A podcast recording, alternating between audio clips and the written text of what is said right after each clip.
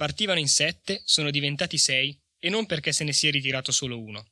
Il 12 dicembre, due settimane fa, Zingaretti, Martina, Boccia, Corallo, Saladino e Giachetti presentavano le firme a sostegno delle rispettive candidature. Nel percorso lanciato nel settembre 2018 con la candidatura del presidente del Lazio, Nicola Zingaretti, altri tre nomi hanno fatto capolino per poi ritirarsi. Cesare Damiano, alleatosi con Zingaretti il giorno prima della presentazione delle firme, Matteo Richetti, andato a sostenere il segretario uscente Maurizio Martina, e Marco Minniti, che voleva essere il candidato dei renziani e non di Renzi, ma è riuscito a non essere nessuno dei due. Questa è la versione breve. Ora ci mettiamo i dettagli. Io sono Giacomo e questo è Catfight, il podcast che racconta il quinto congresso del Partito Democratico. Ci rivedremo al congresso, riperderete questo congresso e dal giorno dopo ripartirete ad attaccare chi ha vinto. Così si concludeva l'intervento del segretario uscente durante l'Assemblea nazionale del Partito Democratico del 7 luglio, la seconda dopo il risultato elettorale. Quello che ha portato Matteo Renzi, il segretario che aveva portato lo stesso partito quattro anni prima, a raggiungere il risultato relativo più ampio della storia del partito a pronunciare le proprie dimissioni è stato il più basso risultato assoluto della stessa storia dello stesso partito, il 18% del 4 marzo. Le ragioni di questi risultati sono state ampiamente analizzate da molti, ma avremo modo di parlarne anche noi più avanti in una delle prossime puntate. A succedergli è stato Maurizio Martina, che condivideva con Renzi la mozione vincitrice del precedente congresso. Martina, bergamasco, ex segretario del PD Lombardo, ha guidato il partito fino al 28 ottobre, giorno in cui si sono conclusi i forum tematici del Partito Democratico e in cui sono state presentate le sue dimissioni, ratificate formalmente dall'Assemblea il 17 novembre. Io vorrei che sentissimo fino in fondo la responsabilità e l'occasione di provare a giocare un percorso congressuale in grado di stupire l'Italia per la sua profondità per la sua partecipazione, per la sua correttezza, per la sua capacità di generare nel confronto unità vera, non quella di facciata, non quella che tutti ci diciamo perché non puoi non dirti unito, quella vera perché riconosce che nella pluralità hai un grandissimo elemento di forza, non di debolezza, un grandissimo elemento di forza. Tutti i grandi soggetti collettivi che cambiano la storia delle comunità che vogliono rappresentare, fanno della pluralità un fattore straordinario di ricchezza. Bisogna che la capiamo anche noi fino in fondo questa storia. Io penso che noi siamo nelle condizioni di farlo. È per questo che, coerentemente con il mandato che l'Assemblea nazionale ci ha dato il 7 di luglio scorso, rassegno, ho rassegnato le dimissioni e sono qui a confermarle. La fase che ora si apre per il Partito Democratico è la fase congressuale, quel periodo che, partendo dai circoli territoriali, vede il rinnovo di tutti gli organi dirigenti. Le date e le scadenze chiave di questa fase sono tre. Le convenzioni provinciali, che si svolgeranno il 29 o 30 gennaio, la convenzione nazionale il 2 febbraio, queste due aperte ai soli iscritti, la terza è ovviamente l'elezione di segretario e assemblee nazionali il 3 marzo, aperta a tutti.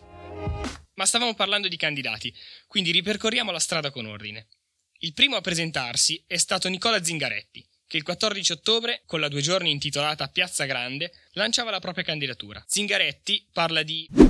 Io lo dico subito, non ho da proporvi una Macedonia di invettive contro qualcuno di noi per strappare magari qualche applauso da tifosi. La novità è che si sta aprendo una, strana, una strada nuova e che noi questa strada nuova e più forte la dobbiamo percorrere insieme.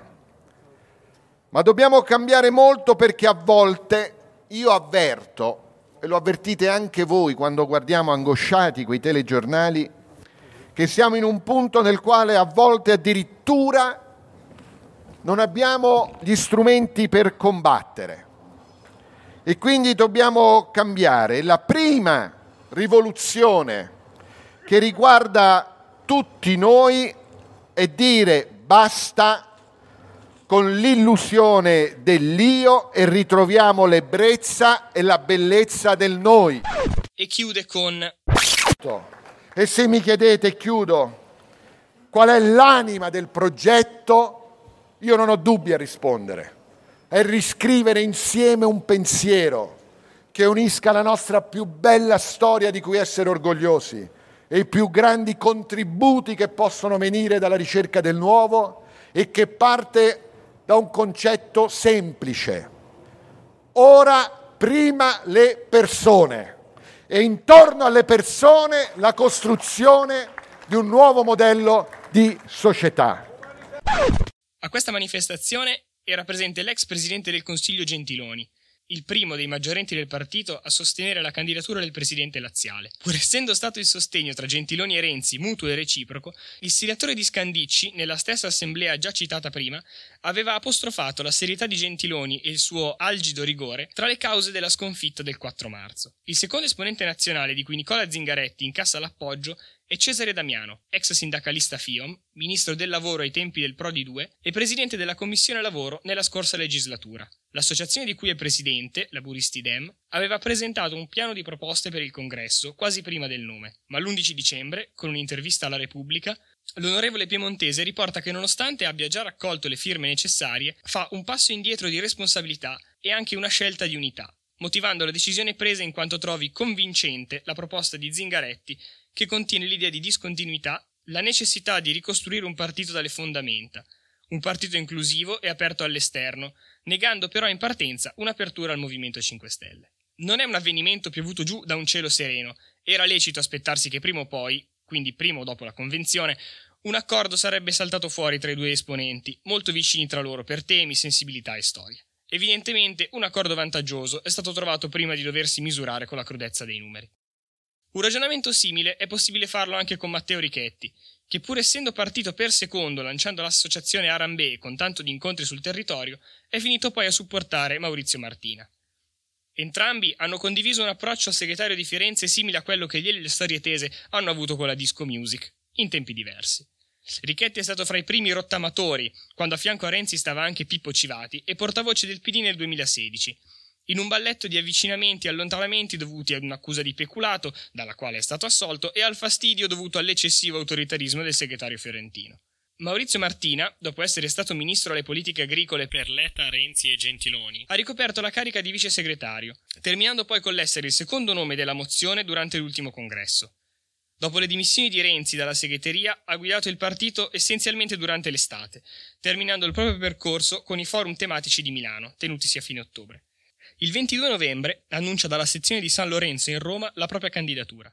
Mi candido e ci candidiamo con l'idea di portare al Partito Democratico una squadra di ragazzi, di donne, di persone che hanno innanzitutto la voglia di lavorare insieme e di pensare al futuro dell'Italia investendo ancora una volta sulla partecipazione nella sfida che il PD ha di fronte a sé.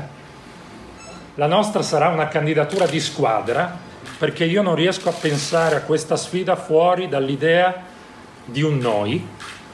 Penso che l'io ci abbia fatto male, penso che il noi sia il futuro e sia il futuro in particolare per chi vive su di sé l'inquietudine di cercare nuove risposte alle domande inevase che in particolare eh, a sinistra noi dobbiamo avere ben chiaro quando abbiamo di fronte la realtà e quindi le grandi contraddizioni che viviamo, soprattutto in questo momento, nel momento più delicato per il Paese, in queste ore difficili per l'Italia.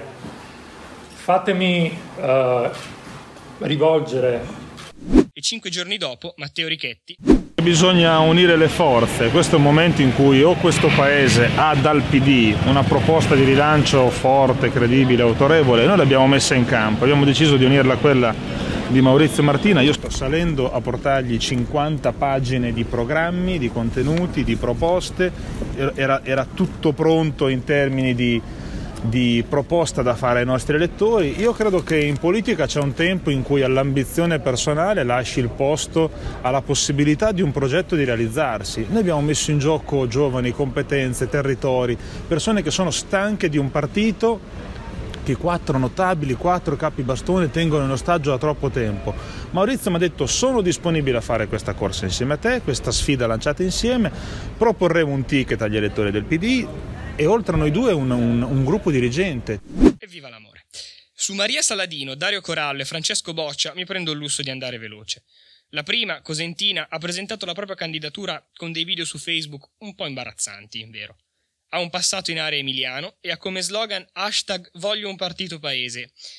E cito quello che si occupa della gente, dei territori, che ha valori e idee che fronteggia il populismo ed è un volano per l'Europa. La sua candidatura è spuntata dopo un tiepido attivarsi dei social, che a ridosso della giornata contro la violenza sulle donne avevano fatto emergere come non ci fosse nemmeno una candidatura femminile. Il secondo, Romano, una laurea in filosofia in tasca e una carriera come dirigente nazionale dei giovani democratici, è stato vicino a Maurizio Martina quando era ministro delle politiche agricole, facendogli la portaborse. Una carriera classica con qualche tappa bruciata. Banalmente, Corallo non si è mai misurato con una dimensione elettorale. I motivi principali per cui la sua candidatura ha suscitato del clamore è e il 99% delle persone semplicemente non può competere e noi abbiamo voluto raccontare l'1%.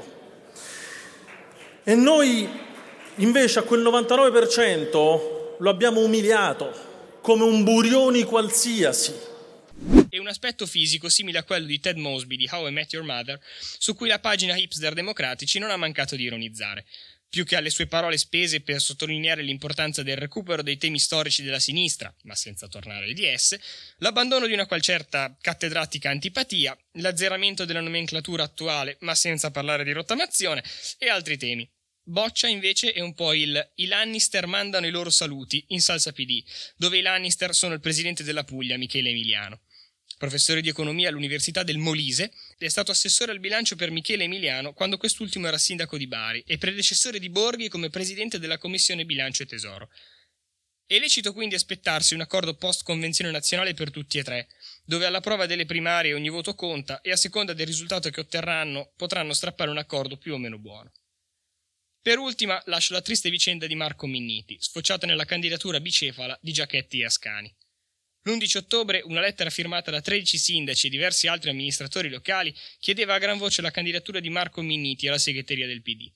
Tutti i firmatari sono di area Renzi, fra i quali il sindaco di Firenze Nardella, quello di Bergamo sconfitto alle regionali lombarde Gori, quello di Bari De Caro e quello di Reggio Calabria Falcomatà. Dieci giorni dopo, alla Leopolda, il diretto interessato smentiva le intenzioni, nicchiando con un al momento no. Circa un mese dopo, però, con un'intervista a Repubblica, l'ex ministro dell'Interno ufficializza la propria candidatura, tentando però di marcare la propria distanza dal personaggio Matteo Renzi, con posizioni quali, e cito, io non sono lo sfidante renziano, in campo c'è solo Marco Minniti.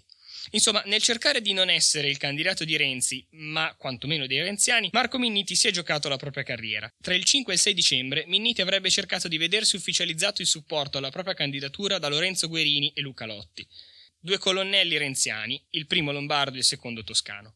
Evidentemente le rassicurazioni ottenute dai due non sono state sufficienti a sanare quanto detto la mattina stessa da Renzi, ossia il non mi occupo del congresso del PD il che ha portato il giorno successivo ad un'altra intervista alla Repubblica con la quale annunciava il suo ritiro dalle primarie, con un nuovo richiamo alla responsabilità, all'unità, eccetera. Sullo sfondo di questa vicenda si inseriscono ovviamente quelle voci che vedono Renzi e il suo Stato Maggiore in prossima uscita dal Partito Democratico, su questo tema arrivano continue smentite, ma nulla riesce a far pensare che le probabilità di questo evento siano basse. Partendo dai comitati civici lanciati alle primarie, alle pagine più o meno improbabili che nascono e muoiono sui social, a soprattutto questo formale disinteresse per il congresso e il partito e il suo popolo, che ha consentito all'ex sindaco di Firenze di diventare presidente del Consiglio. Pure questo ex. Uscire da solo e con pochi amici però non sembra l'intenzione di Renzi e della sua area, Ecco spuntare infatti l'11 dicembre, con una diretta su Facebook, Roberto Giachetti, lo sconfitto alle elezioni a sindaco di Roma del 2016, e Anna Ascani, una giovane e rampante accademica umbra, lanciare la propria candidatura a due nomi. Il fine è raccogliere il sostegno di quest'area, rimasta senza candidato. La velocità con cui sono arrivate le 1500 firme da cinque regioni diverse è stata la prima bagarre fra i candidati. Ne sarebbero arrivate poco più di 1400 reali e altre via email. Corallo e Boccia avrebbero fatto reclamo alla commissione congressuale che però, con la delibera numero 6, ha accettato la candidatura essenzialmente prorogando il termine di consegna delle firme reali, e non solo via mail, di altre 24 ore.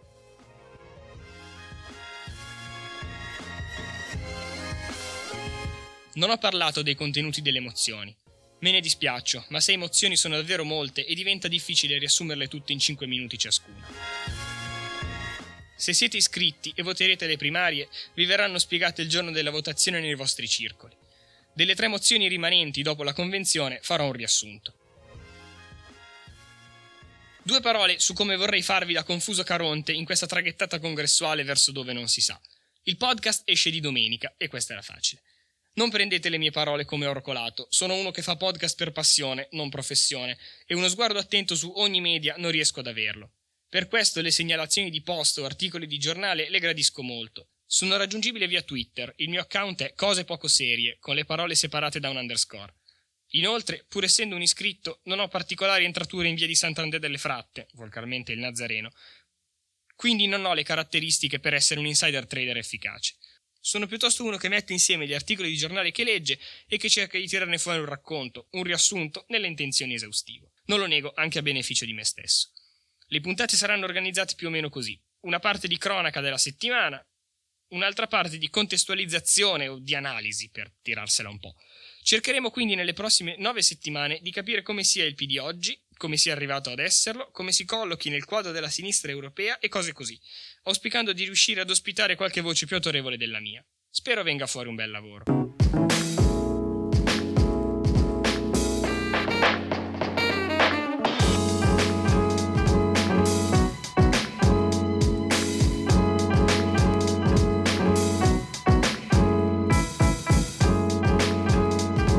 Avete ascoltato Catfight, il podcast sul congresso del PD.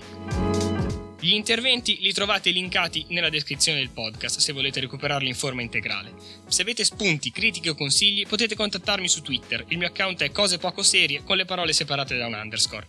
Se questo podcast ti è piaciuto consiglialo in giro, qualche ascolto in più fa sempre piacere. Io sono Giacomo e noi ci sentiamo domenica 13 gennaio.